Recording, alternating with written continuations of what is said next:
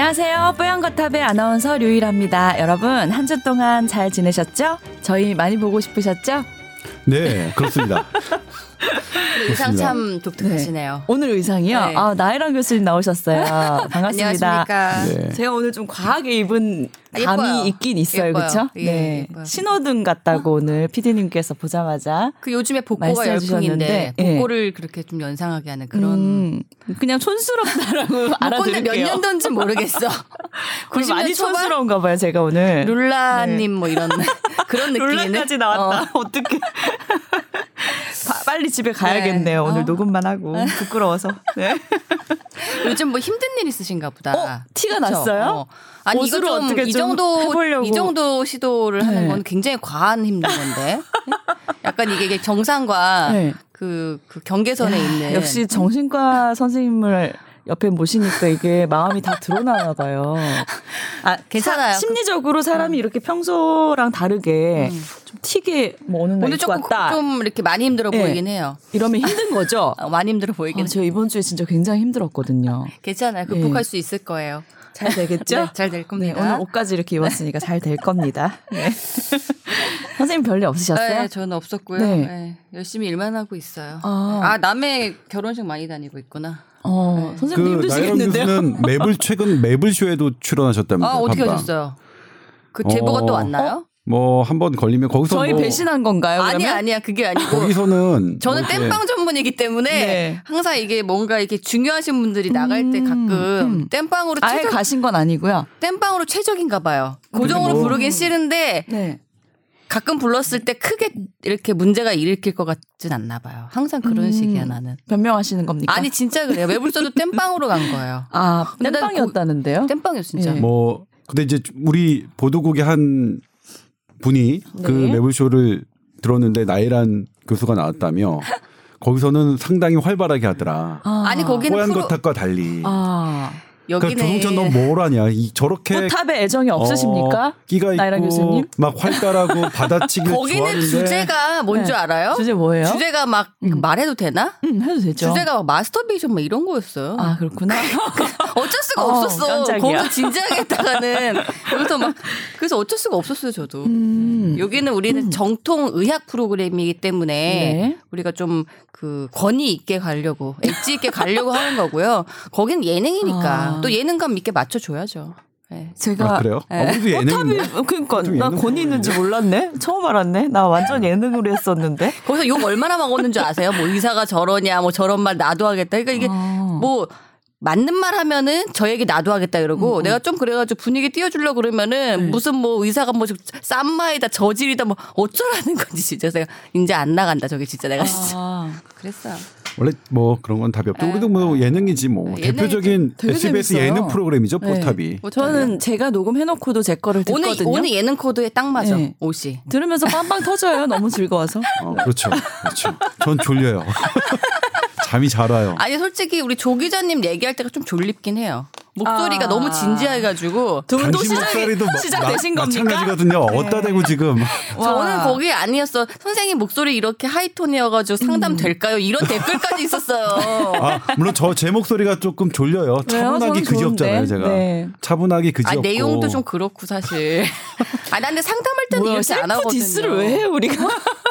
저는 상담할 때 목소리 톤 완전 바뀌어요. 사실 뭐 내용이야 아, 훌륭하죠. 내용이야. 상담할 땐좀 차분하게 가야지 이제 완전 환자들이 차분하게 신뢰를 하죠. 하나요? 완전 차분하게. 그게 돼요? 제가 봐도 막 진짜 지킬앤 하이드 수준이에요. 진짜. 진짜? 네. 난 상상이 안 되네 선생님이 아, 그렇다는 나 거를. 진짜 완전 다정다감하고 진짜 음. 나긋나긋하게. 그렇게 가식적으로 사실 거예요? 누가 되게 들으시진 그러니까 않겠지. 뭐냐면 사람이 이제 평소 모습이 나타나잖아요. 나이란 선생의 평소 모습은 제가 좀 알잖아요. 네. 어따 대고 우리가 잘 알죠. 어? 장난해요 평소 지금? 모습 직업 세계는 평소 뭐냐면 모습이 아니잖아요. 안에서 새는 바가지는 바깥에서 새요. 음. 그 다음에 진료실 바깥에서 새는 음. 아, 어, 그렇지 말투가 않아요. 어딜- 그, 그게 그게 I'm professional. 프로페셔널이라는 거는 그런 게 아닌 거예요. 저도 그런 그렇죠, 것 같아요. 알죠. 예. 우리가 왜냐하면 저도 아무리 그래도 네, 밖에서 우리가 좀 그렇잖아요. 그렇지. 근데 그렇더라도 안에서 엣지 있게. 평소대로 이제 하는데 아, 그러니까 알면서. 뭐냐면 아, 저희가 말- 그게 제가 안 나오더라고요. 예. 당연하죠 환자를 진료보는 데는 우리 사석에서처럼 하지 않겠죠. 근데 말투와 표정과 아. 손짓과 이런 것들은 음. 있어요. 음. 아니 그러니까 내가 바- 달라질 수 없죠. 음. 그러니까 갑자기 내 제가 조동찬이 갑자기 방송을 방송 언어를 또박또박 혀 안 짧게 하겠어요? 그냥 그거는 거지? 혀를 길게 할 수가 없기 때문에 바꿀 수가 없는 근데 부분이고. 혀가 안 짧아요, 제가. 아니 근데 안 저는 짧다고요. 맨날 방에서 듣는 얘기가 너 왜 평소 모습대로 방송 안 해? 아, 팀장님한테 맨날 평소 모습이 차라리. 난데. 그게 난데, 어, 그쵸? 근데 자꾸 방송만 하면 나는 아나운서다 아. 이렇게 장착을 아. 하는 것 같아. 다 굉장히 교양 있게 원래. 방송을 하거든요. 아, 저는 이렇게 이런 말투로 얘기하기도 해요. 좀 그래도 이렇게 좀 온전하신 분한테는 이런 얘기를 그냥 좀 더 하고요. 음. 좀더 마음이 많이 이렇게 좀 힘드신 분은 이렇게 할 수는 없죠. 그러니까 음. 최대한 그렇게 좀 공감하고 네. 이게 프로페셔널이라는 거예요. 멋지다. 아 넘어가자. 이거 또, 또 댓글 악플 같은 거 달릴 것 같아가지고 너무 무섭더라 그거 보고 보니까. 아 최근에 저희가 네. 댓글을 봤는데 나혜란 교수님 너무 예쁘고 뭐 어, 아는 뭐 봐. 이런 식으로 해서 이거 분명 히 이거 조사 들어가야 된다. 어, 조사, 조사 좀. 스스로 올리신 건 아니시죠? 옛날 남친인가? 누구지? 옛날 남친이 왜 이쁘다고 썼겠어요? 그리워서. 예쁘다고 생각했으면 옛날 남친이 아니었겠죠. 아 누가 찾는지 누가 지인이신 알고. 것 같아요. 아, 나 지인이겠죠. 네. 지인이겠죠. 그렇겠죠. 뭐. 네. 아이, 좀. 특이한 의미 댓글이. 나와서 다 의미 네, 없어요. 한번 짚고 넘어갑니다. 그래도 감사합니다. 알겠습니다. 감사합니다. 예쁘다고 네, 감사하죠, 그래도. 예, 감사하죠. 하루가 상쾌. 자, 그래서 자 오늘은 사연 두 가지를 소개해드리고 본격 주제도 음, 얘기를 해볼까 하는데요. 첫 번째 사연은 22살 한 여대생이 보내주셔서 저희 PD님께서 굉장히 반가워하셨어요. 음, 22살 여대생. 우리 뽀얀거탑의 아, 저 청취자들의 PD님 연령이 어, 이렇게까지 젊고 풋풋할 수 있나 엄청 좋아하시더라고요. 그래서 제일 처음으로 네. 소개를 해드리겠습니다. 네. 자, 뽀얀거탑 잘 챙겨 듣고 있는데요. 드디어 궁금한 게 생겨서 사연 보냅니다 하셨어요. 아우, 기다리고 계시다가 드디어 보내셨나봐요. 며칠 전에 교환학생 성적이 필요해서 영어 시험을 신청해서 보게 됐습니다. 시험비가 워낙 비싸고 writing, listening, reading, speaking 네 가지 영역을 다 봐야 돼서 긴장을 엄청 하셨대요. 그래서 세 가지 영역 오전에 몰아보고 speaking 시험을 기다리던 중에 시험 보기 20분 전부터 너무 긴장한 탓인지 목이 아파오기 시작했습니다. 평소에도 담이 걸리다가 금방 풀어지곤 해서 크게 생각을 안 했는데 시험 보는 중에도 그리고 보고 나서도 계속 계속 담이 걸려 있는 상태입니다. 아, 목을 아직 돌리지도 못하는 상태라고 하는데요. 음, 목이 이렇게 갑작스럽게 담이 걸릴 경우 할 수 있는 대처 방법이나 치료법 알 수 있을까요? 하셨어요. 음. 우리가 평소에 이제 긴장하고 어떤 스트레스 받을 때 또. 잠을 잘못 잤을 때 담 걸리는 경우 참 많죠. 근데 특별히 이거는 뭐 치료법이라고 그러니까요. 생각 안 하고 좀 이담 걸리면은 좀 시간 지나면 괜찮아지겠지. 일주일 가지 않아요, 사실? 이게 막 돌아다니면서 막 몸을 타고 다닐 때도 있어요. 그래요. 처음에 일로 왔다가. 반대로 가고 특이하네. 네. 어, 그건 좀 달라요. 어, 그건 좀 어떤 다른 것 같은데? 어떤 포인트가 어, 이렇게 옮겨 다니는 거는 어, 그건 조금 진단명이 좀 달라요. 아 근데 그래요? 어, 지금 통증에 대해서는 네. 과거에 비해서 제가 이제 의과대학 다니면서 신경외과 레지던트 할 때 배웠던 통증의 개념과 음. 지금은 더 많이 달라졌어요. 그러니까 의학이 더 발달했는데 제가 배울 때는 다 3차 신경통, 그 다음에 후두부 신경통 이런 것들을 다 따로따로 분류했는데 지금은 하나로 묶었어요, 그거를. 음. 심지어는 편두통도 하나로 묶는 분들도 있거든요. 네. 근데 이제 아무튼 그래서 통증에 대해서 어떻게 달라질지 모르겠지만 그렇게 옮겨 다니는 건 사실은 네. 어떤 그 어, trigger point라고 하는 그러니까 통증을 유발하는 어떤 부분들이 음. 그러니까 근, 근막이죠. 왜냐하면 근육 막, 막에 뼈도 뼈막에만 이 통증 세포가 있거든요. 네. 근육은 물론 근육에도 있고 근막에도 있지만 근막에서 어떤 부분들이 이게 조금 이동하는 거 아닌가 이렇게 보고 있어요. 근데 이것도 아직은 확실하게 어떤 원인인지는 모르나. 음. 담 걸렸다고 하는 건 이제 어쨌든 간에 뭐 근육과 네. 그 근육을 싸고 있는 막 그리고 그 근육을 싸고 있는 막이 뭉친 걸 우리가 이제 인대라고 하잖아요. 네. 거기에 이제 통증이 쌓이는 건데 거기에 내가 원래 평소보다 하는 것 하는 것보다 과도하게 그러니까 부담이 줬을 때 그렇게 되는 건데 이럴 때 이제 가장 빠른 방법은 진통제 먹는 거죠. 그다음에 근육 근육 이완제 이완제? 먹는 거 네. 먹는 근육이 거고. 현재 먹으면 좀 졸려가지고 그게 약간 아. 약간 졸릴 수 있거든요. 어, 약 중에 졸린 약 참 많잖아요. 많은데. 네. 그리고 네. 어 이럴 때 이제 따뜻하게 하는 맞아. 거. 저는 그거 추천해요. 온찜질인데 음, 찜질. 사실 이제 근육을 따뜻한 부위만 온찜질하는 게 것보다는 네. 전체적으로 해주는 게 좋거든요. 아, 음. 그러니까 어떤. 사우나나 네. 아니면 물에 들어가서 그 부위를 그러니까 전반적으로 따뜻하게 해주는 게 더 좋습니다 효과는. 음. 그거는 어 그러니까 전체적으로 그러니까 부분적으로 수건으로 찜질하는 거는 네. 부위가 한정돼 있기 때문이죠. 그러니까 음. 몸 전체를 어 따뜻하게 해주는 게 더 좋습니다. 여튼 그 담이 온다는 게 결국은 그 부분에 음. 긴장이 되어 있어서 뚝 할 때 이게 뚝 되는 거잖아요. 이게 표현이 네. 안 되네. 뚝이 뚝 뭔지 알죠? 느낌으로 왔어요. 느낌 왔죠? 네. 네. 그런 거잖아. 그러니까 이제 이게 전반적으로 이제 그 릴렉스 해주는 게 중요해서 전반적인 근의 긴장도를 낮춰주는 게 음. 제일 중요하긴 하고 네. 저도 이제 임시 방편으로는 그 뜨거운 온찜질 해주는 게 제일 좋으시다고 생각을 하는데 네. 근데 그거는 말씀하신 것처럼 그 부위의 근육이 약간 이완이 될 수는 있겠으나 사실 여기 이완된다고 해서 이렇게 마, 마법처럼 풀리진 않을 거거든요. 그래서 이제 전반적인 같이 이완을 시키면서 음. 여기 통증도 좀 줄이려면 여기도 집중적으로 음, 음. 온찜질 해주는 게 제일 좋을 것 같고요. 네. 진통제를 먹었을 때 효과가 많이 있나요? 근데 그게 저는 있죠. 담 걸렸을 때 진통제 먹는다고 해서 그렇게 큰 효과가 있다는 생각 안 드는데. 있습니다. 네? 교과서에 나와 있고 한 있습니다. 세네 시간 잠깐 아니, 통증 그러니까 이게 진통제에 대해서? 이제 네. 말씀드리면 사실 이제 디스크 어쩐 그러니까 우리가 아픈 거는 그러니까 이게 통증이 사실은 어디서 나오냐면 음. 어 의대생 때 해리슨이라는 내과 학을 배우죠. 총론에 나와요. 통증이. 그러니까 이 통증 감각의 세포가 갖고 이- 있는 네. 역치라고 하는데 음, 그렇죠. 영어로는 스트레시홀더라고 하는데 그 홀, 이게 낮아지는데 그게 왜 나 어떨 때 낮아지나 딱한번한 번밖에 없습니다. 네. 예, 염증이 있었을 때 그게 역치가 낮아지거든요. 네. 그러니까 내가 통증이 있다는 것은 내 몸에 어떤 염증이 있다는 거고 그거는 위험 신호죠. 염증이 있으니까 너 이거 조심해라는 그러니까 통증은 되게 중요한 방어 기제예요. 그러니까 예를 들면 통증을 못 느끼는 그런 사람들 있잖아요. 예전에 그 의사 드라마 SBS에서 얼마 전에 이제 했던 아, 요한 그러니까 의사 요한. 의사 요한 아, 거기서 지성 이제 씨 지성 씨가 거? 이 네. 통각을 못 느끼는 음. 어그 증후군으로 이제 등장하셨는데 음. 그럴 경우에는 이제 대단히 위험한 거죠. 어떤 내 몸에 위험 신호가 발견하지 못하니까.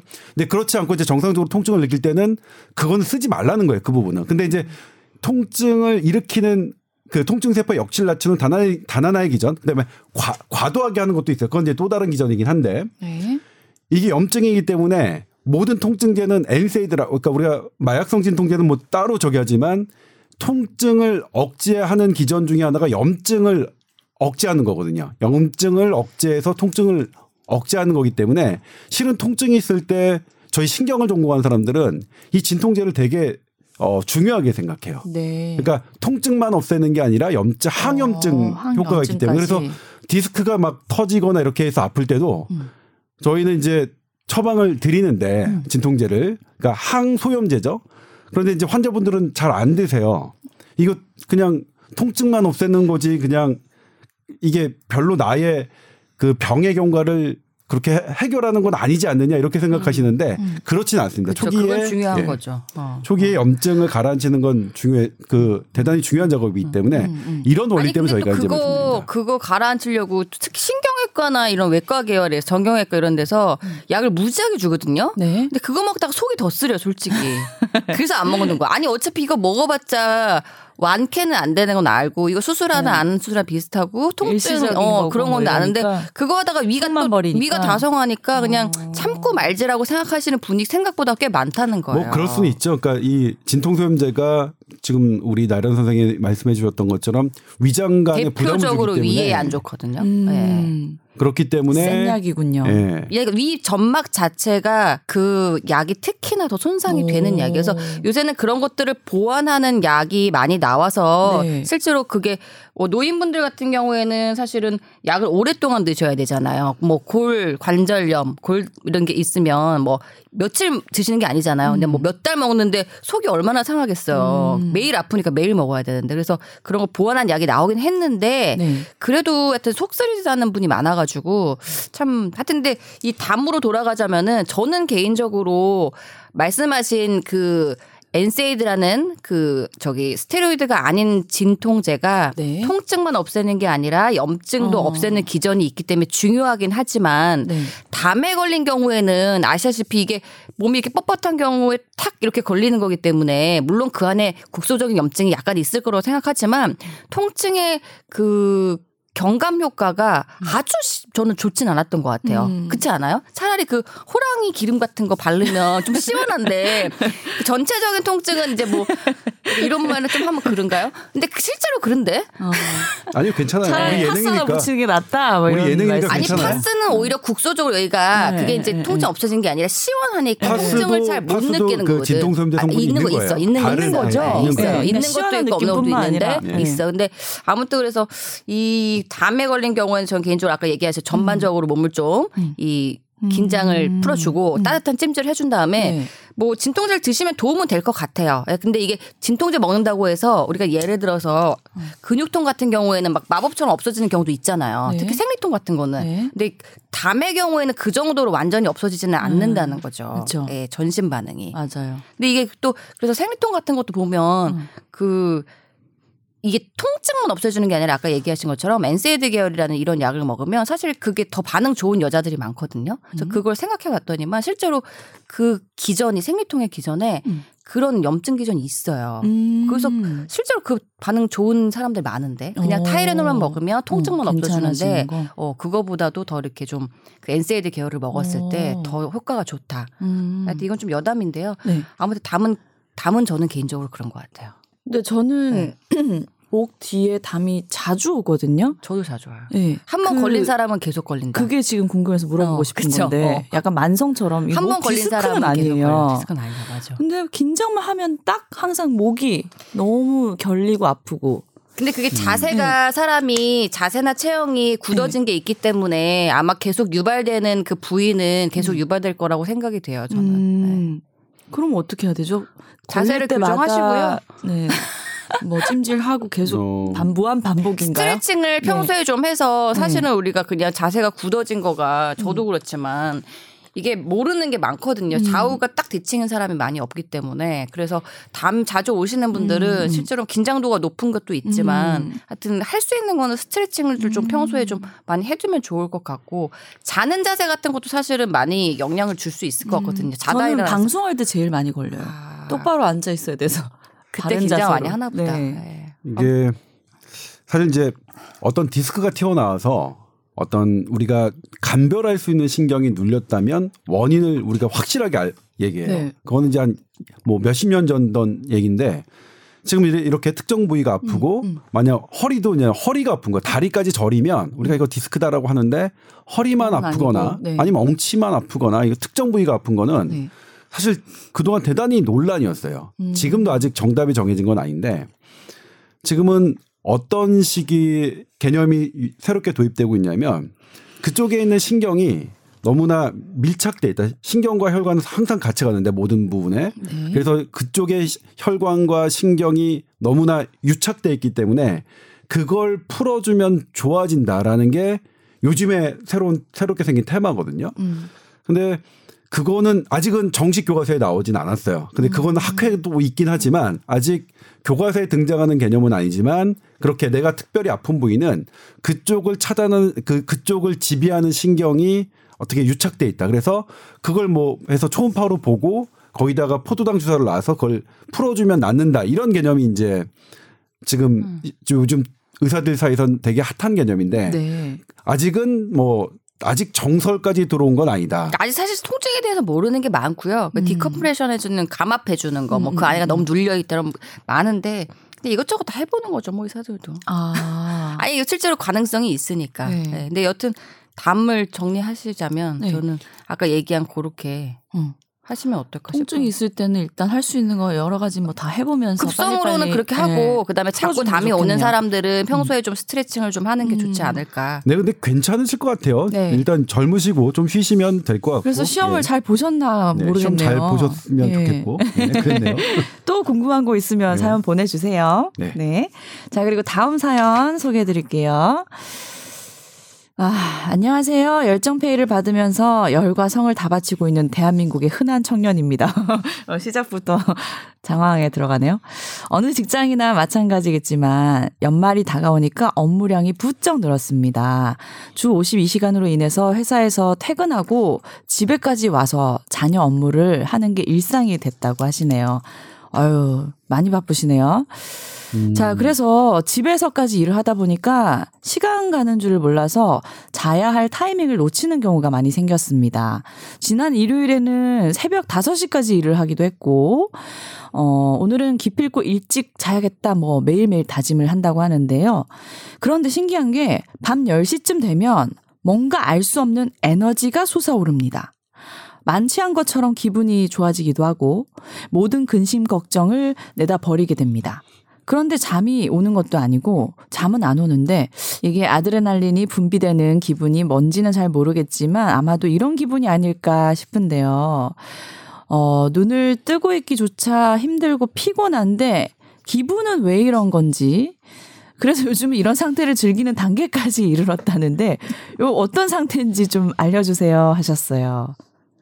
근데 이런, 제가 이런 사람 많지 않아요? 아, 제 애들 키운 엄마들은 아는데 애들이 자려고 할 때 더 활달하게 움직여요. 나 진짜 이거 이거 꼭 네. 얘기하고 싶더라. 네, 그래서 조카 봐주면 애들이 막 9시 때 막 기분 올라오지 않아요? 어, 저, 저 이제 졸립구나. 이렇게 판단하거든요. 아. 그럼 고, 약간 그런 게 이제 관련이 있나 봐요. 아, 진짜 그럴 수 있겠다. 네. 어, 신기하네. 아, 저도 조카를 봐주면은 조카가 이제. 한 4살인데 네. 10시에 재워야 되거든요. 네. 그러면 이제 8시 반에 씻기고 9시부터 준비를 시켜요. 조카 키우세요? 아, 내가 키우는 게 아니라 가끔. 봐주는 예. 거죠. 그건 키우는 게 아니에요. 네, 알죠. 예, 잠깐 봐줘. 미안합니다. 아니, 그래서 동생이 가끔 봐달라고 해서 가는데 애가 자야 되는데 안 자죠. 씻겨놓기만 하면 9시부터 막 정신이 없이 네. 얘가 막, 막 hyper돼요. up돼가지고 hyper가 돼. 네, 그럼 막 네, 네. 나를 너무 힘들게 하고 막 방 안을 막 뛰어다니고 난리가 나요. 그래서 네. 아니 얘가 9시가 되면은 음. 되게 활발한 시간인가 보다. 네. 그래서 자기 전에 바짝 이 기운을 좀 쓰려고 하는 어떤 뭐 그런 본능적인 건가 막 이런 생각을 했는데 네. 아 오늘 보니까 알겠네요.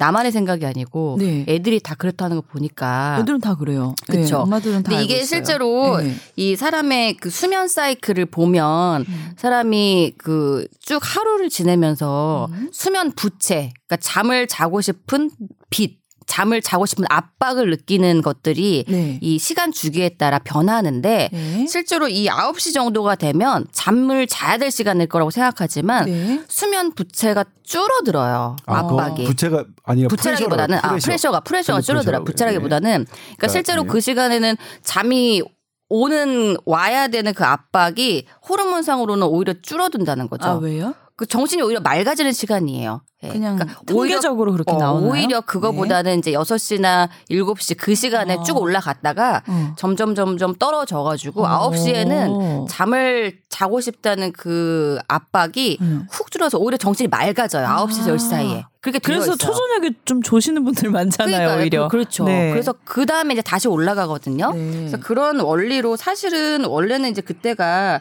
줄어드는 건데, 근데 이분은 여기서 잡을 써놓으셨네. 타이밍을 놓쳤네요. 음. 자야 될 타이밍을 아니 놓쳤는데. 10시면 뭐 자야 될 타이밍까지는 아닌 것 같은데요. 그러니까 10시부터 이제 다시 네. 자야 된다는 압박이 자연적으로 네. 호르몬상으로 몸에서 올라오는 시간이니까 네. 그때 10시, 11시에 이제 딱 자면은 가장 적절하게 자는 거죠. 원래가 사람이 음, 본능적으로. 음, 음. 근데 이제 그 시간을 놓치면 다시 최고조의 압박이 떨어지기 때문에 잠을 잘 자야 되는 압박이 오히려 또 떨어지기 시작하는 거죠. 아, 그래서 다시 이렇게 몸이 깨어나는 기분이 들어서 지금 그러니까- 이런 기분이 드는 그러니까 건가요? 이게 몸은 피곤한데 왜냐면 네. 하루 종일 계속 그 노동을 했으니까 몸은 점점 당연히 피곤한데 자연적으로 잠이 쫙 오는 그 기운이 오히려 이제 점점 떨어지기 시작하니까 그 시간 음. 타이밍 놓치면 잘 못 자죠. 근데 이런 분 되게 많은데. 이럴 때 아드레날린이 분비되는 기분이 맞나요? 진짜 아드레날린이 나오는 건가요? 그거는 좀 네. 어렵긴 하죠. 그러니까 호르몬은 순간적으로 변해서 음. 정말 호르몬 연구는 하기가 어려워요. 오. 그래서 이런 되게 극도로 눈을 뜨고 있기조차 힘들 만큼 피로함을 느낄 때 네. 아드레날린 분비가 어떻게 되는지 저도 사실 궁금하긴 음. 하네요. 근데 기분이 좋아진다는 것은 사실 되게 고민을 많이 했어요. 기분이 좋아지는 게 어떤 것일까? 네. 그러니까 저도 이제 사실 돌이켜 봤는데 네. 아, 이, 그러니까 이해하는 순간이 있을 것 같아요. 그러니까 저도 뭔가가 이제 되게 되게 많이 몸이 피곤한데 음. 어 뭔가 눈이 조금 더 말똥말똥해지는 기분? 말똥말똥한 게 아니라 왠지 네. 뭔가 되게 피곤한 게 좋은 것 같은 느낌은 아. 왜 그럴까? 그러니까 예를 들면 운동을 할 때는 이런 호르몬이 맞아요. 운동을 아. 할 때는 이런 그 아드레날린뿐만 아니라 우리 어 다른 호르몬들도 많이 나와서 한 세 가지 정도 호르몬이 알려져 있는데 그래서 기분을 좋게 하는 것들이 어 있는데 이렇게 피곤한 상태에서도 같은 기전인지는 잘 모르겠어요. 네. 저는 잘 모르겠는데 예. 근데 분명한 건 저는 제, 제, 저를 돌이켜 놓고 생각해 보면 뭔가가 내가 이제 피곤한 만큼 무언가를 했다라는 그 스스로 아, 뿌듯함? 내가 뿌듯함 음. 이런 거 아, 내가 진짜 할 만큼 했어. 영향이 있다는 거죠. 그런 게 아니었나라는 음. 생각을 저는 했었고요. 어. 그 다음에 또 하나 드는 생각이 이제 아까 아기 키울 때 네. 애가 졸리기 직전에 막 활발하다고 하셨잖아요. 근데 네. 우리 어른들 말씀에 어떤 돌아가시기 음. 직전에 반짝 깬 정신이, 때가 어, 있다라고 말씀하시잖아요. 예. 그것도 뭐 그것도 그런 건가 이런 생각이 아닌 정말 것 같아요. 들었어요. 네. 아니 이게 조 기자님 얘기에 1번은 동의하는 거는 음, 음. 실제로 심리적인 얘기인데. 안정감 때문에 이제 네. 사실은 굉장히 몸의 피로는 쌓이는데 이제 10시 넘어서 잠을 막 느끼는 그 음. 최고점은 벗어났고 그래서 음. 타이밍을 놓쳐서 여튼 잠은 잘 안 들고 음. 근데 이제 뭔가 내가 내 시간을 갖고 충분히 일을 다 했다는 심리적 안정감 때문에 그런 걸 수도 있고 어, 그래서 첫 줄에 열과 성을 다 바쳐서 지금 일하고 계시다고. 하니까 그래서 아 내가 이 시간을 어, 충분히. 만족했다 예, 그런 게 예. 있고, 근데 그것보다는 두 번째 제가 생각하는 것은 이 아드레날린이라고 정확하게 이야기하긴 그렇지만 사실은 몸이 극도로 피곤할 때는 이런 거 있잖아요. 우리가 runner's high라는 게 있는데, 네. 그러니까. 달리기를 정말 미친 듯이 하면은 너무 힘든데 그 힘든 시점을 넘어가는 순간 어때 어때부터는 이제 오히려 즐거운 거야. 기분이 좋아지죠. 음. 그게 이제 음. runner's high가 네. 어떤 순간을 넘으면 몸에서 엔돌핀이 오히려 나와가지고 네. 제가 그 기분에 취하는 거거든요. 음. 그 엔돌핀이라는 그 어원 자체가 endo morphine이에요. 몸 안에서 음. 생성되는 몰핀이야. 그러니까 몸이 너무 힘들기 때문에 그걸 없애주려고 몸 안에서 몰핀이 나와서 네. 없애주는 거거든요. 네. 그러니까 이 사람 이 분도 음. 너무 피곤하면 사실은 약간의 일종의 runner's high처럼 약간의 엔돌핀 같은 게 아니 느낄 수도 그렇진 있을 것 않아요. 같아요. 그거는 왜냐면 이제 엔돌핀이 나오면 이렇게 피곤한 그러니까 신체적인 증상은 훨씬 더 좋게 느껴지거든요. 몰핀을 맞은 것처럼 음, 엔돌핀은 그렇죠, 그렇죠. 눈을 뜨기조차 힘들 만큼 피로함을 아, 가시게 해주는 호르몬이기 그렇죠. 때문에 네, 필요한 거 느끼는데 기분이 네. 좋아지고 계시니까. 그렇게 그건 아니 그렇게 얘기할 수는 없을 것 같고요. 그러니까 어. 이거는 저는 잘 모르겠어요. 의학적으로 설명이 어떻게 되는지는 잘 모르겠어요. 그러니까 그건 아니에요. 그거는 네. 엔돌핀은 뭐냐면 이제 엔돌핀이라는 건 뭐냐면 이렇게 내가 힘든데 똑같이 뛰고 있는데 그렇죠. 뛰고 있는 걸 못 힘들 아, 안 힘들게 만드는 거예요. 그러니까 이 운동을 할 때 보면 처음에 할 때 힘들잖아요. 팔굽혀펴기도 한 10개 할 때까지 힘든데 10개에서 20개는 금방 되거든요. 그리고 팔굽혀펴기도 그러니까 한 30분 정도 뛰고 난 다음에 하면 처음부터 안 힘들어요. 어. 이거는 이제 운동하는 사람들은 금방 느끼는데 네, 네. 그리고 이런 이런 기전은 아주 잘 밝혀져 있어요. 그러니까 뭐냐면 아주 몸이 안 피곤하고 그런 상태에서 기분이 좋은 거면 엔돌핀으로 설명이 가능한데 아니 근데 이게 피곤할 때 나오는 게 맞죠. 피곤할 때 그 피곤함을 잊기 위해서 말씀하신 것처럼 엔도핀이나 여러 가지 사실은 뭐 엔도핀이라는 거 한 가지 호르몬으로 얘기하는 거 아닌데 아드레날린이 분비되는 것처럼 기분이 뜨는 거 붕붕 뜨는 거 그럴 수 있죠. 그리고 또 하나는 네. 마지막 기전에 네, 별거 다 가설 다 하세요. 수면 박탈이 있을 때 사람이 원래 기분이 좀 하이가 돼요. 어. 어 그게 수면 박탈이라는 게 수면 박탈이라는 거는 뭔 말인가요? 잠을 자야 되는데 충분히 잠을 못 잤을 때 굉장히 피곤하지만 오히려 약간 기분이 붕붕 뜨는. 근데 그걸 좋다고 느낄 수도 있고 굉장히 피로하다고 느낄 수도 음. 예민하신 있는데. 분이네요. 이런 거를 이제 다, 다 느끼고 계시다니까. 네, 우리 그래서 네. 조증 올때 원래 조증의 첫 번째 사인이 그 수면이 4시간 이하로 줄어들기 아. 시작하는 거. 이분은 근데 그런 건 아니고요. 네. 당연히. 근데 그 수면이 계속 적어지면 사람이 약간 그 아- 어떻게 보면 아주 명확한 정신 상태에서 조금 더 기분이 하이가 되는 경향이 있거든요. 음. 그래서 뭐 그런 것들이 이분한테 독특한 현상이라는 게 아니고 네. 사람들이 이렇게 잘 때를 놓치고 수면이 많이 부족해지는 어떤 새벽 시간이 됐을 때뭐 음. 이런 복합적인 요인이 작용하지 않을까 라는 생각을 네, 아무튼 해봅니다. 저도 뭐 개인적으로 재밌게 읽었고 저도 들여다 좀제 개인적으로 생각해 보기도 했고요. 음. 네. 근데 이제 한 가지 뭐 조언해 드리자면 어 잠이 안 들 것 같다 이런 네. 상태에서 말똥말똥한다 그러면 침대 밖을 나오셔야 됩니다. 그러니까 지금 아, 그럴 때 일부러 누워 있으면 일부러 더 누워, 누워 있으면 예, 안 더. 네. 잠을 방해해요. 그러니까 어, 이때는 만약 잠이 안 올 것 같다 그러면 과감하게 침대 밖을 나오시고 네. 다른 일을 아니 그래서 일을 시작하다 보니까 밤샌 거잖아요 지금. 네. 그래서 이때 이게 중요한 게 침대 밖을 나와서 어떤 네. 걸할때 음. 제가 되게 좋아하거나 굉장히 몰입해야 되거나 자극적인 일을 해서는 안 돼요. 그건 밤을 새겠다는 의지고요. 아, 약간 릴렉스할 수 어, 있는 밤에 잠을 네. 자겠다는 의지는 침대 밖을 나와서 음. 되게 좀 이렇게 슬슬할 수 있는 것들 그런 것들을 해야지 잠이 오는데 도움이 되실 수가 있어요. 근데 이제 여기서 중요한 게 음. 어, 빛이 되게 중요하거든요. 아, 빛 네. 중요하죠. 네. 맞아요. 사실 지금은 빛이 제일 중요하다고 돼 있어요. 음, 네. 음. 빛이 제일 중요해요. 네. 그러니까 어떤 뭐 온도나 뭐나 이런 것보다 빛이 되게, 되게 중요하기 때문에 특히 어 우리 blue light라고 하는 그 그러니까 핸드폰 불빛 그다음에 TV 불빛, 모니터 불빛이 그렇거든요. 네. 그래서 이제 그런 거 아까 나 교수가 얘기했지만 이런 그런 것들 잠을 방해하는 어떤 행동을 하면 안 되겠죠. 그러니까 잠을 더 잘 자기 위해서 밖에 나오는 게 맞는데 거기서 잠을 더 방해하는 것들을 하면 안 되니까 어 이게 이제 그래서 뭐냐면 수면등이라고 하잖아요. 수면등은 이렇게 붉은 빛으로 이렇게 해요. 실제로 이제 달빛과 가까운 수면등 실제로 달빛에 대해서는 저희가 실험이 돼 있는데 달빛은 이 수면에 별로 방해를 안 해요. 오. 그러니까 태양이 10만 룩스인가요? 그렇고 어 달빛이 0.01 룩스인가 그런데 네. 달빛은 어쨌든 밝기도 되게 낮지만 이 파장도 이게 에너지가 강한 강하지 않은 적외선 쪽에 가, 가까운 파장이라서 이 이게 어디에 있냐면 이제 멜라토닌을 부- 자극하고 이렇게 하는 게 눈 눈 신경을 따라가면 눈 신경 바로 위에 있어요. 그거의 중추가. 그래서 빛이 정말로 중요한데 그런 걸 하지 않으시니까 저 같으면 뭘 하겠냐면 헤드셋을 꼽고 어 영어 동화를 듣는 거예요. 10분 만에 잠이 온다는 아주 톤이 그 영어. 잘하시는 분은 그래서 그 우리가 AS 베트남어 들어야 된다고 그렇죠. 했잖아요. 그렇죠. 예. 영어 잘하시는 게 아니라면 그 ASMR이 다 그런 것 같은 거잖아요. 그쵸, 예. 예. 백색 소음 이런 근데 것들. 이분의 사연 속에서는 지금 잠을 뭐 못 자서 뭐 그런 건 이런 얘기는. 아니고 어, 그런 오로지 아니니까. 왜 이렇게 예. 피곤한데 기분이 좋아지냐 이게 아무튼 문제가 10시쯤 있냐. 되면 예. 에너지가 쏟아올 때 주무시려면 일을 하시면 안 되고요. 좀 다른 거 편안하게 하실 수 있는 걸 해야 될것 근데 같습니다. 이 기분이 이상하게 좋아지는 거는 문제가 없는 거죠. 원래 그- 그렇죠 뭐. 예. 그렇죠. 일단 기분이 몸이 피곤해도 네, 기분 나쁜 것보다는 기분 좋은 게 저도 나은 거죠. 새벽에 그게 깨있으면 문제죠. 기분 좋던데요. 다음 날 아침에 기분이 더럽지 힘드니까. 그렇죠. 다 그렇잖아요. 네. 어쨌든 이분은 보니까 열심히 일할 팔자신 것 아, 같아요. 네. 네. 멋지십니다. 없- 없는 것이라고 생각을 네. 제가 정리를 해드릴게요. 아유 힘들어 네. 죽겠네 하면서 일하는 것보다 이게 훨씬 열심히 낫잖아요. 사시는 네. 청년분 응원 드릴게요. 저도 응원합니다. 멋지네요. 네, 사연에서 기운이 느껴져요. 네, 네. 응원합니다. 응원합니다. 네.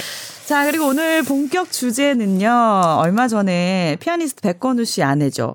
그 영화배우 윤정희 씨가 알츠하이머를 10년째 투병 중이라고 밝혀서 많은 화제가 됐었어요. 근데 생각보다 뭐 딸을 못 알아볼 정도로 좀 심각한 상태라고 알려져서 많은 분들이 좀 안타까워하고 있는데 그래서 오늘 좀 이 치매에 대한 이야기를 좀 해볼까 합니다. 치매는 정말 누구나 제일 걸리고 싶지 않은 병이잖아요. 근데 네. 뭐 예방을 할 수 있는 건지 치료법이 있는 건지 이게 참 알 수가 없겠더라고요. 네. 네. 그렇죠. 근데 이 윤정희 씨가 44년생이시면 네. 몇 나이가 거의 거죠? 70 그러면 6세, 7세 이 정도 되신 것 같은데요. 예. 44년생이시로 나와 있는데 네. 10년째 알츠하이머를 투병 중인 게 제가 최근에 그 기사를 보고 좀 약간 그럼 60대 아리까리 중반부터 시작되신 얘기를 거예요. 드리려고 안 그걸 생각을 했었는데 예, 지금 한 75세쯤 네. 되셨겠네요. 60대 중반에 발병하시면 좀 76세, 일찍 오신 거 76세. 아닌가요? 예. 그러니까 76세신데 네. 그쵸? 근데 10년째 알츠하이머를 투병했다. 그러면은 이제 한 66세부터 아까 60대 중반부터 증상이 있었다는 거잖아요. 음. 사실 그거가 말이 안 되거든요. 왜요? 그래서 제가 요거는 좀 잘못된 기사이지 않았을까라는 생각을 좀 왜 했었는데 말이 안 되나요? 음, 그리고 이분이 10년 전에 무슨 시라는 영화를 찍지 않으셨어요? 2010년에 찍으셨죠? 아, 9년 이창동, 그쵸. 거의 이창동 감독의. 그쵸. 네. 예, 그때 찍으셨죠. 그러니까 그때까지만 해도 어느 정도 다 기능하시고 연기를 하실 정도 그 시점에 발병하신 거랑 비슷한 음, 거잖아요. 네네네. 그쵸. 근데 저는 현재는 이 윤정희 씨가 알츠하이머 병에 걸려서 치매 증상을 보이는 것이 맞다고 하더라도 10년 전에 알츠하이머 병에 걸려서 투병을 했느냐는 아닐 가능성이 꽤 높을 것 같아요. 예. 보통 우리가 알츠하이머 치매가 치매라는 게 그냥 병명처럼 들리지만 실제로 치매는 여러 가지 원인, 병명에 의한 일종의 증상, 상태이고 그쵸? 근데 그 치매라는 상태를 만드는 가장 흔한 원인, 병이 알츠하이머 병에 걸리는 거기 때문에 우리가 치매하면 알츠하이머 병에 걸렸다 이렇게 그냥 같게 생각하거든요. 아. 이해가 되실까요? 네. 예. 근데 알츠하이머 병이라는 것은 물론 조기에 발병하는 경우도 있지만 여튼 여태까지 알려진 기전으로는 네. 이 65세 증상이 나타나는 건 사실 거의 드물다고 봐야 돼. 65세에 만약에 실제로 있으면 이건 조기 알츠하이머 굉장히 어, 흔하지 음, 않은 케이스예요? 예, 케이스고요. 근데 이제 그렇다고 본다면 65세 이쯤에 시라는 영화를 찍기 어려웠을 가능성이 높기 때문에 음. 현재는 실제 알츠하이머 병이라는 게 어, 맞다고 하시더라도 만약에 이제 10년 정도 투병을 하셨다고 하면 사실 다른 원인이 같이 있으셨을 수 있는데 그럼 뭐 다른 원인이 뭐냐? 뭐 예를 들어서 뭐 혈관성 혈관에 의한 뭔가 치매 증상이 좀 있었던지 아니면 제가 개인적으로 생각하기에는 약간의 이제 뭐 우울 증상 같은 것들이 치매로 보였다든지 이런 투병 기간이 같이 있었을 수 있을 것 같아요. 그래서 그럼 알츠하이머는 보통 몇 세 이후에 만 발병한다고? 75세 정도를 생각하시는 게 75세 좋고요. 그러니까 이후에요? 아주 네. 똑똑한 능력이 좋은 사람은 사실 한 80 정도 될 때까지는 거의 티가 나지 않을 수 있어요. 네. 다만 이제 80 이후에 티가 나기 시작했을 때 사실은 증상이 꽤 진행됐기 때문에 그때부터는 확확 나빠지는 것처럼 보일 수 있겠죠. 아, 근데 치매가 똑똑한 사람이면 티가 더 안 나요? 그건 아니고 자기가 보상을 하니까요. 네. 실제로 이제 우리 유이라 씨가 나랑 같이 75세가 됐는데 치매가 걸렸어. 네. 근데 제가 가- 가끔 볼 때는 음, 음, 음. 그냥 음 별로 티가 안 나는 거예요. 왜냐면은 내가 워낙에 사회적으로 기능했던 것들이 잘 내가 감추려고 할 수가 있으니까. 음, 네. 근데 그게 어느 순간은 감추려고 해도 감출 수 없는 정도로 많이 진행이 되면 음. 그때부터는 사실 티가 날 수밖에 없게 되는 거죠. 음. 어. 근데 이제 그거를 처음부터 감추지 못하는 분들은 아예 초기에 애초에 티가 나기 때문에 이거를 뭐 더 안 걸린다 그런 게 아니고요. 예, 네. 그 티가 더 빨리 날 수 있다는 거죠. 네. 근데 실제로 이제 똑똑하다는 표현은 그런데 하여튼 젊었을 때 사회생활을 많이 하시고 공부를 많이 하고 뭐 혹은 여러 가지 일을 많이 하신 분들이 치매에 적어도 덜 걸리거나 음. 혹은 걸렸다 하더라도 이렇게 정상처럼 보이는 기간이 훨씬 더 길거나 음. 발 그 발병 그 기간이 음. 그러니까 좀 이렇게 좀 굉장히 늦춰진다는 것은 연구로 되어 있어요. 네. 네. 그러니까 정확하게 진단은 어떻게 받으셨는지는 모르겠지만 이제 이게 인터뷰가 중앙일보와 어느 두 군데서 이제 났어요. 그러니까 네. 사실 저희 SBS의 그 문화를 담당하고 있는 그리고 이제 우리 커튼콜이라는 팟캐스트를 진행하고 있는 김수현 선배는 이미 이걸 아- 이 사실 알고 있으셨는데 그러니까 개인 정보니까 음. 어 보호를 해드리고 보호, 예. 보호를 해드리고 있는데 이제 네. 이 가족분이 어쨌든 이런 것 때문에 말씀하셨죠. 그리고 밝힌 이유가 어, 그 따, 따님이 말씀하셨죠. 따님이 우리 엄마가 윤정희 씨가 팬들에게 다시 어, 사랑받는 사람으로 기억되길 바란다. 계속 점점 점점 잊혀져 가는데 음. 그런 계기가 됐으면 하겠다라고 계속 비밀로 하다가 밝히신 거겠죠. 음. 근데 저는 이것에 대해서 이제 어떤 생각이 들었냐면 왜 어, 윤정희 씨는 그동안 가족들은 밝히지 않았을까 음. 치매라는 음. 것을 그리고 물론 10년 후에 왜 밝히셨을까 음. 그래서 제가 어 세계 치매학회를 그 들어가 봤어요 이런 걸 어떻게 되나 네. 2019년 보고서가 있는데 2019년에 세계 치매학회의 슬로건이 스티그마죠 낙인 음. 치매에 대한 낙인을 없애자라는 음. 게였어요. 아, 그러니까 치매 뭐 의학적으로 이걸 잘 관리하고 치, 치료하는 것도 되게 중요하지만 음. 사실 그런 것들을 그러니까 치매는 약으로도 약도 들어가야 되고 생활도 되게 잘 해야 되거든요. 그러니까 일상생활이 잘 되게끔 해야 그 치매 증상 자체도 어 좋아지게 할 수 있는데 그러니까 복합적으로 어 우리가 들어가야 되는데 그게 거기서 낙인이 찍혀 버리면 내가 치매라는 치매 환자라는 것이 낙인으로 엮인다면 그런 활동들이 상당히 제한되겠죠. 병원에 가는 것도 몰래 가야 되고, 어, 그리고 뭘 하는 것도 몰래 해야 되고, 그런 부분이 아닐까 싶었어요. 근데 그 자료에 따르면, 어, 치매에 대한 어, 국가별 순위가 나왔어요. 낙인, 그러니까 편견이, 아까 그러니까 편견은 아니죠. 편견은 치우친 견해니까, 어, 낙인은 어, 완전히 잘못, 어, 잘못되게 찍어 누르는 개념이니까, 이 낙인에 대해서 우리나라는 그 어, 조사에 포함되어 있지 않았지만 155개 국가를 상대로 이제 조사를 했는데 어 치매 환자를 돌보는 사람들이에요. 네. 그러면 가족들일 수도 있고 네. 뭐 간호사 예, 간병인일 있고. 수도 있고 의사 그 다음에 간호사 의료인일 수도 있겠죠. 네. 이런 이런 그 분들에게 물었어요. 본인이 치매에 걸린다면 다른 사람에게 알리겠느냐? 알리지 않겠다가 35%예요. 그러니까 오히려 치매를 치료하시는 분이. 그러니까 네. 이 치료를 치매를 치료하시는 분 이게 어떤 의미가 있냐면 실제로 이분들이 치매 환자를 치료하시는 분 분들이 보기에도 사회적으로 낙인이 어 그러니까 스티그마를 낙인이라고 번역하는 게 맞는지 모르겠는데 그러니까 이런 안 좋은 이런 것들을 갖는다는 걸 보이는 거죠. 사실 그러니까 저희는 저는 어떻게 느끼냐면 치매 환자를 섭외하는 거는 너무너무 어려서 거의 불가능에 가까워요. 그래서 치매 환자가 섭외가 되면 정말 감사한 일이죠. 그 근데 이제 그런 분들도 말씀을 하세요. 그러니까 이게 이 정도 그러니까 저 제가 최근에 인터뷰했던 분들 분은 이제 얼굴을 가리지 않고 다 모습을 등장시켜 주셨는데 이제 우리나라가 점점 고령화되면 고령화되면 치매 환자 치매 환자가 점점 늘 것이고 그럼 통계는 이제 다섯 명 중에 한 명이 앓고 있다라는 통계도 나와요. 지금 우리나라 통계는. 그래요. 예.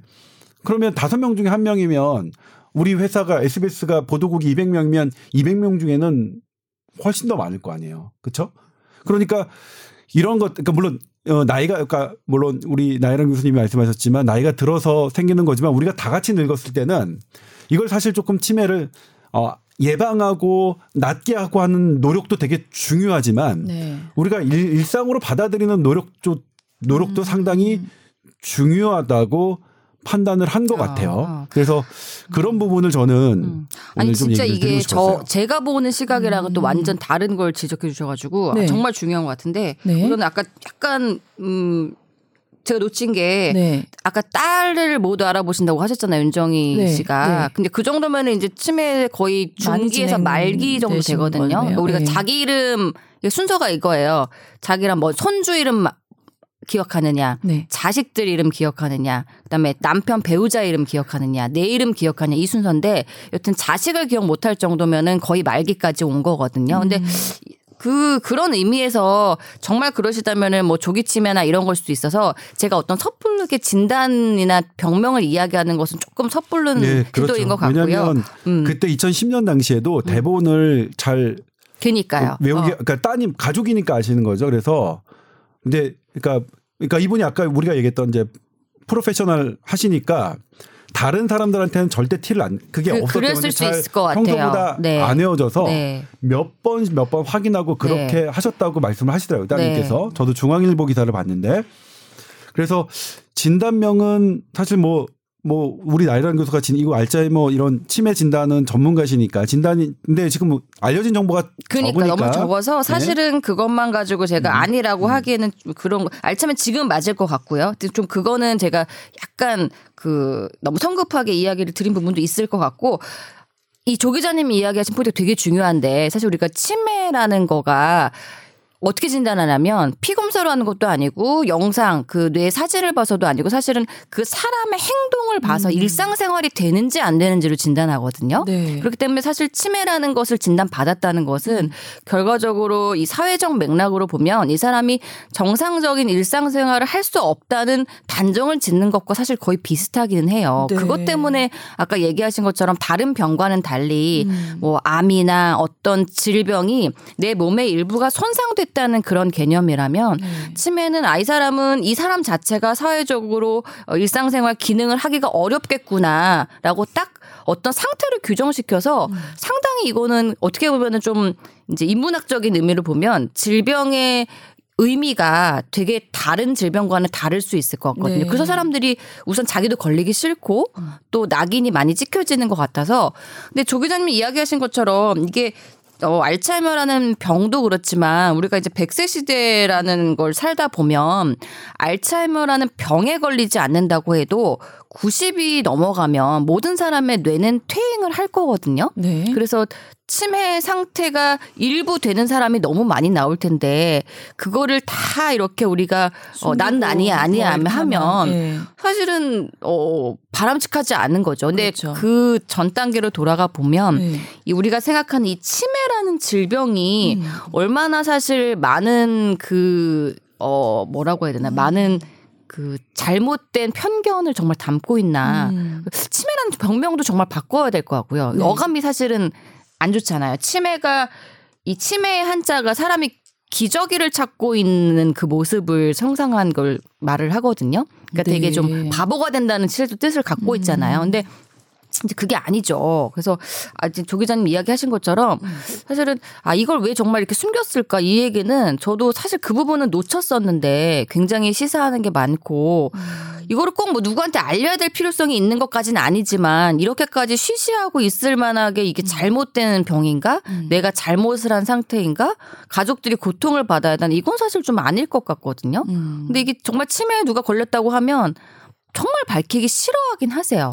그 스스로도 또 인정을 하기가 싫은 스스로도 정말 병이잖아요. 인정하기 싫죠, 사실은. 그러니까 나이 드셔서 어 자식들이 이제 좀 요런 검사를 해보시면 좋겠다. 맞아요. 왜냐하면 초기에 알아서 이제 약을 먹으면 그 진행 속도를 음. 늦출 수 있다고 음. 하니까 좀 제안을 해드리고 싶은데 저희도 실제 저희 집 이야기예요. 그래서 말씀을 드려야 되는데 내가 무슨 벌써 했어요, 벌써. 치매됐냐? 이거를 말씀드리면 어. 예, 화를 내실 어. 것 같고 거부하실 것 같고 화를 내시는 분이 많아요. 말씀을 드려야 되지 하고 한참 동안 저희가 얘기했었어요 자식들끼리 음, 음. 그러니까 이런 인식들이 제가 한 예. 예를 들면 이제 저한테 제가 직접 인터뷰를 했어요. 그러면 이제 본인은 뭐라고 말씀하시냐면 어, 어떤 공원을 놀러 갔는데 음. 공원에 갑자기 뭐 어떤 보건소가 있어서 음. 어 그래서 우연히 갔는데 거기서 진단을 받았다고 본인은 알고 계시는데 네, 보호자는 뭐라고 말씀하시냐면 네, 어 치매 검사를 받으러 가야 됐다고 보호자는 판단하신 거예요. 네. 근데 본인한테 말씀을 드리니까 무슨 그렇게 내가 무슨 치매냐고 음. 하신 거죠. 그래서 공원 놀러 가자라고 아. 하시고 정확해요. 예, 그 보건소가 있는 공원을 그냥 딱 지정을 해서 공원에 놀러 가자고 한 다음에 어 여기 뭐가 있는데 잠깐 들어가 볼까요? 정말 정확해요. 이렇게 하셨더라고요. 그래서 아. 와. 그다음에 또 하나가 가족 그 가족분도 뭐냐면 되게 힘들어하세요. 그러니까 사실은 일상 그러니까 치매 등급을 보면 아까 나 교수께서 뭐 말씀해 주셨지만 1등급, 2등급, 4등, 3등급, 4등급 우리나라는 5등급까지 있는데 그 등급이 일상생활이 조금 불편하냐 아니면 많이 불편하냐 그다음에 어 다른 사람의 도움을 약간 받으면 할 수 있느냐? 아니면 다른 사람이 전적으로 있어야 되느냐? 그다음에 다른 사람이 있어도 일상생활이 불가능하냐 이런 식으로 이 되거든요. 그러니까 이게 다른 사람의 도움이 있어야 돼요. 그러니까 있어야 굳이 되는데 이야기하자면 저거는 원래 장기 요양 소견서, 의사 소견서라는 몸이 불편한 장애인의 기초 기준을 가지고 만든 거기 때문에 사실 치매라는 거는 몸이 어디가 손상되지는 않잖아요. 네. 그러니까 어떤 사람이 치매에 걸렸다고 해도 어떨 때는 도움이 필요할 수 있고 예측을 못 하는 건데 음. 사지가 멀쩡하고 그런 게 없으니까 그 장기 요양 현재 장기 요양 소견서로는 적합한 판단을 할 수가 없는 거죠. 그래서 네. 저도 되게 그거는 애매해요, 사실은. 네, 아무튼 이제 제가 말씀드리려고 하는 거는 이제 누구의 도움이 필요한데, 그러니까 보호자들도 되게 힘들어요. 그러니까 보호자 인터뷰를 해보면 우세요, 음. 울어요. 그 다음에 어느 정도까지는 어떤 보호자냐면 형제들이 있잖아요. 그럼 본인이 어떻게 이제 제일 서운한 게 뭐냐, 지금 뭐 제일 힘든 게 뭐냐 음, 그러면은 어떻게 말씀하신 분이 있냐면 어 자기 형제분들이 저를 도와주지 않는 게 제일 아. 서운하대요. 맞아, 맞아. 그러니까 되게 이제 힘든 일 거죠. 그러니까 사실 뭐 그 형제분들도 저희 말씀 들어보면 사실 저는 저희는 돕느라고 돕는데 음. 동생이 왜 그렇게 형님이 왜 그렇게 생각하는지 모르겠네요. 아마 이런 말씀 하실 것 같은데 음. 그래서 이게 사실 우리나라가 갖고 있는 향후 이제 우리 전 세계에서 고령화 속도가 대한민국이 제일 빠르거든요. 네. 우리에게 2, 30년 되면 닥칠 문제인데 어떻게 해결할 것이냐를 이제 사실은 논의를 해야 되는데 아마 되겠죠. 근데 유럽 같은 경우에는 우리나라보다 고령화를 좀 좀 더 일찍 했던 유럽에는 이걸 그래서 어 혼자서 개인이 가족이 담당 감당이 너무 어려우니까 사실 이제 집 동네에 센터 주변을 하는 거예요. 그래서 좀 상태가 좋으신 분들은 그러니까 출퇴근 개념이죠. 그런 네. 센터에. 그리고 실제로 이런 연구도 많이 돼 있는데 그렇게 어 다른 사람과 교류하면 교류 교감하는 것은 엄청나게 뇌 활동이거든요. 왜냐하면 이제 눈치 보고 막, 막 하잖아요. 음. 사실은 사람과 모르는 사람과 있어도 우리 뇌는 교감합니다. 음. 서로 눈을 막 모르는 사람과 눈치를 안, 보, 안 보려고 하잖아요. 그럼 모르는 사람하고 뭐 이렇게 이렇게 어떻게 해야지 뭐 이렇게 사실 예쁜 사람인가 그럼 다가가고 위험한 사람인가 하면 음. 멀어가고 그래서 사람이 사람과 사는 것은 상당히 중요하거든요. 치매에 있어서. 네. 그래서 저는 나 혼자 산다라는 프로그램을 별로 좋아하지 않아요. 고령화에 진입하는 우리로서는 네. 우리가 별로 바람직한 혼자 사는 건 바람직하지 않으니까 음. 같이 살아야 되는 건데 그래서.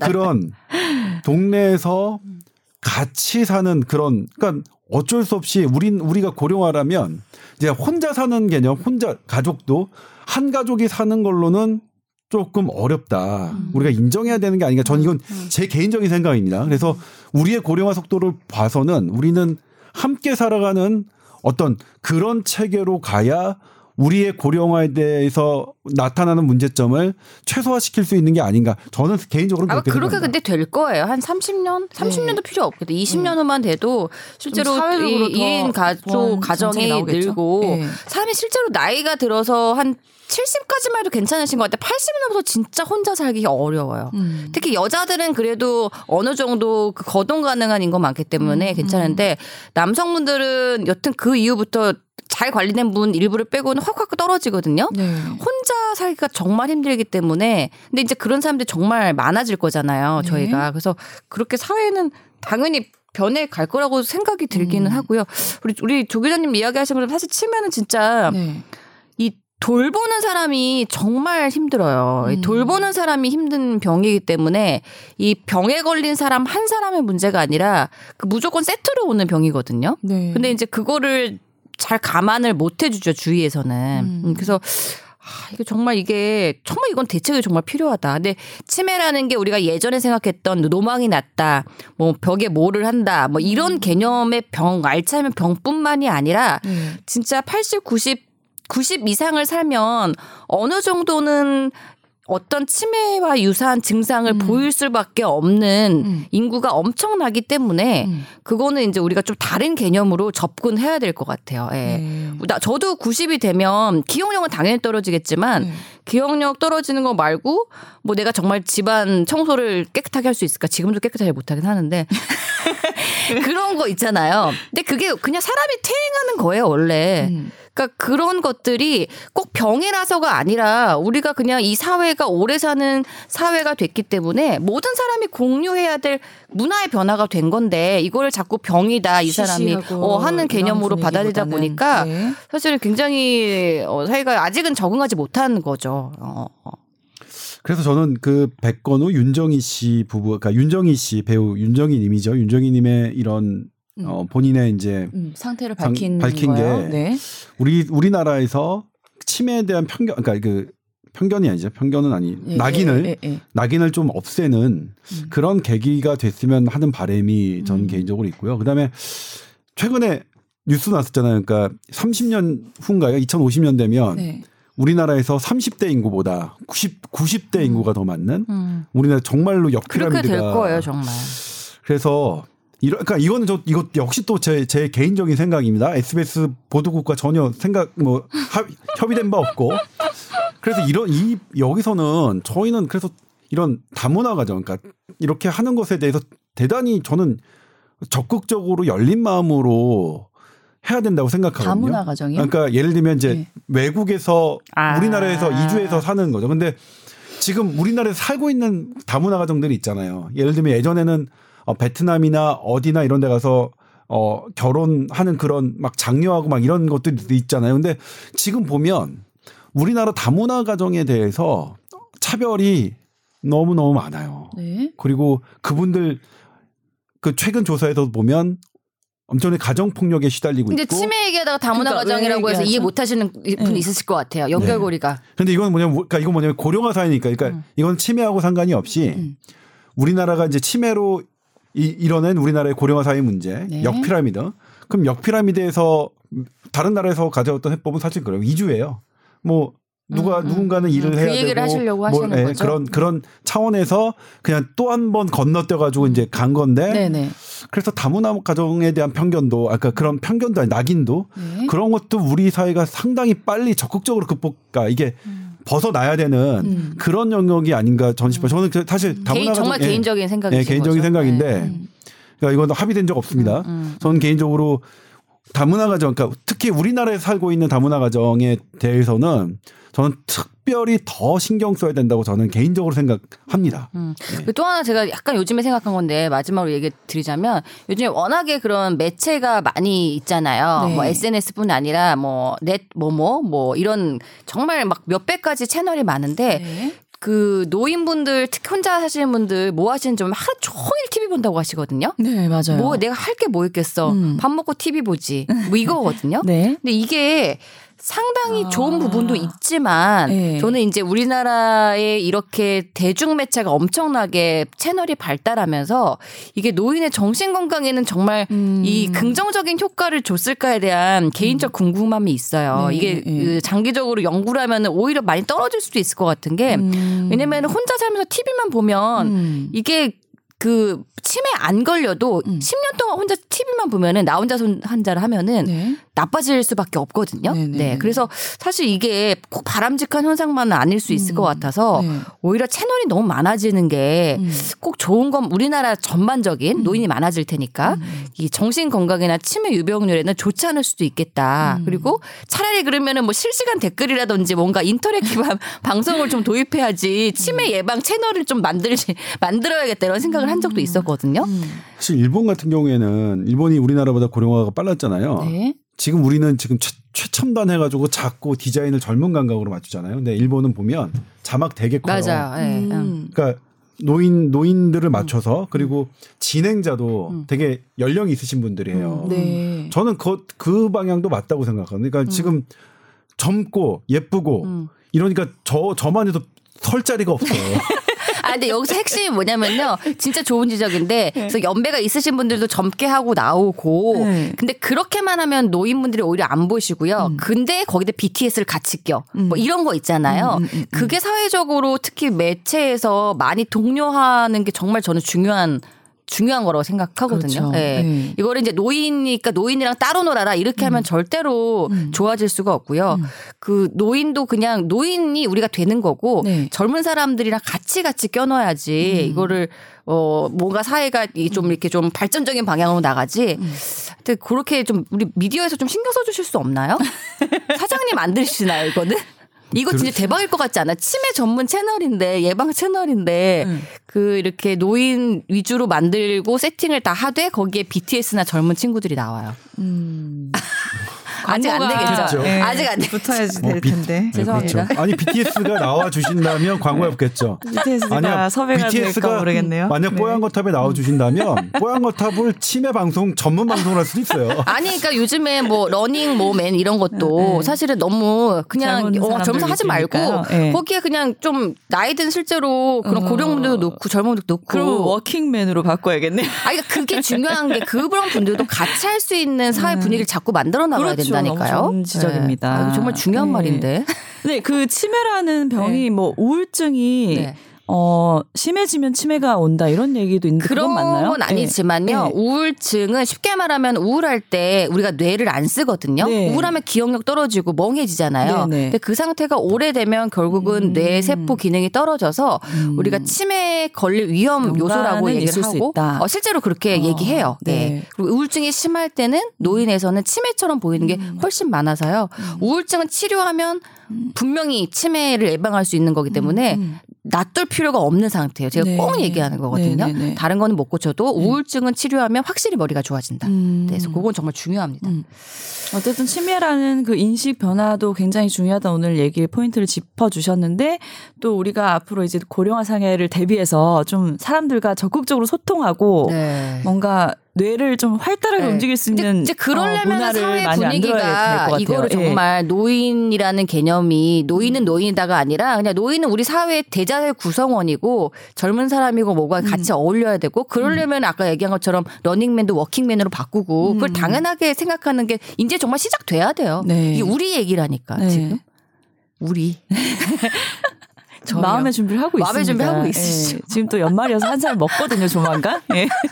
어, 저는 나이를 안 먹기로 했어요. 어떻게 그게 되나요? 그러니까 예. 저는 지금 그러면 뭐냐면 철없단 소리밖에 안 들어요.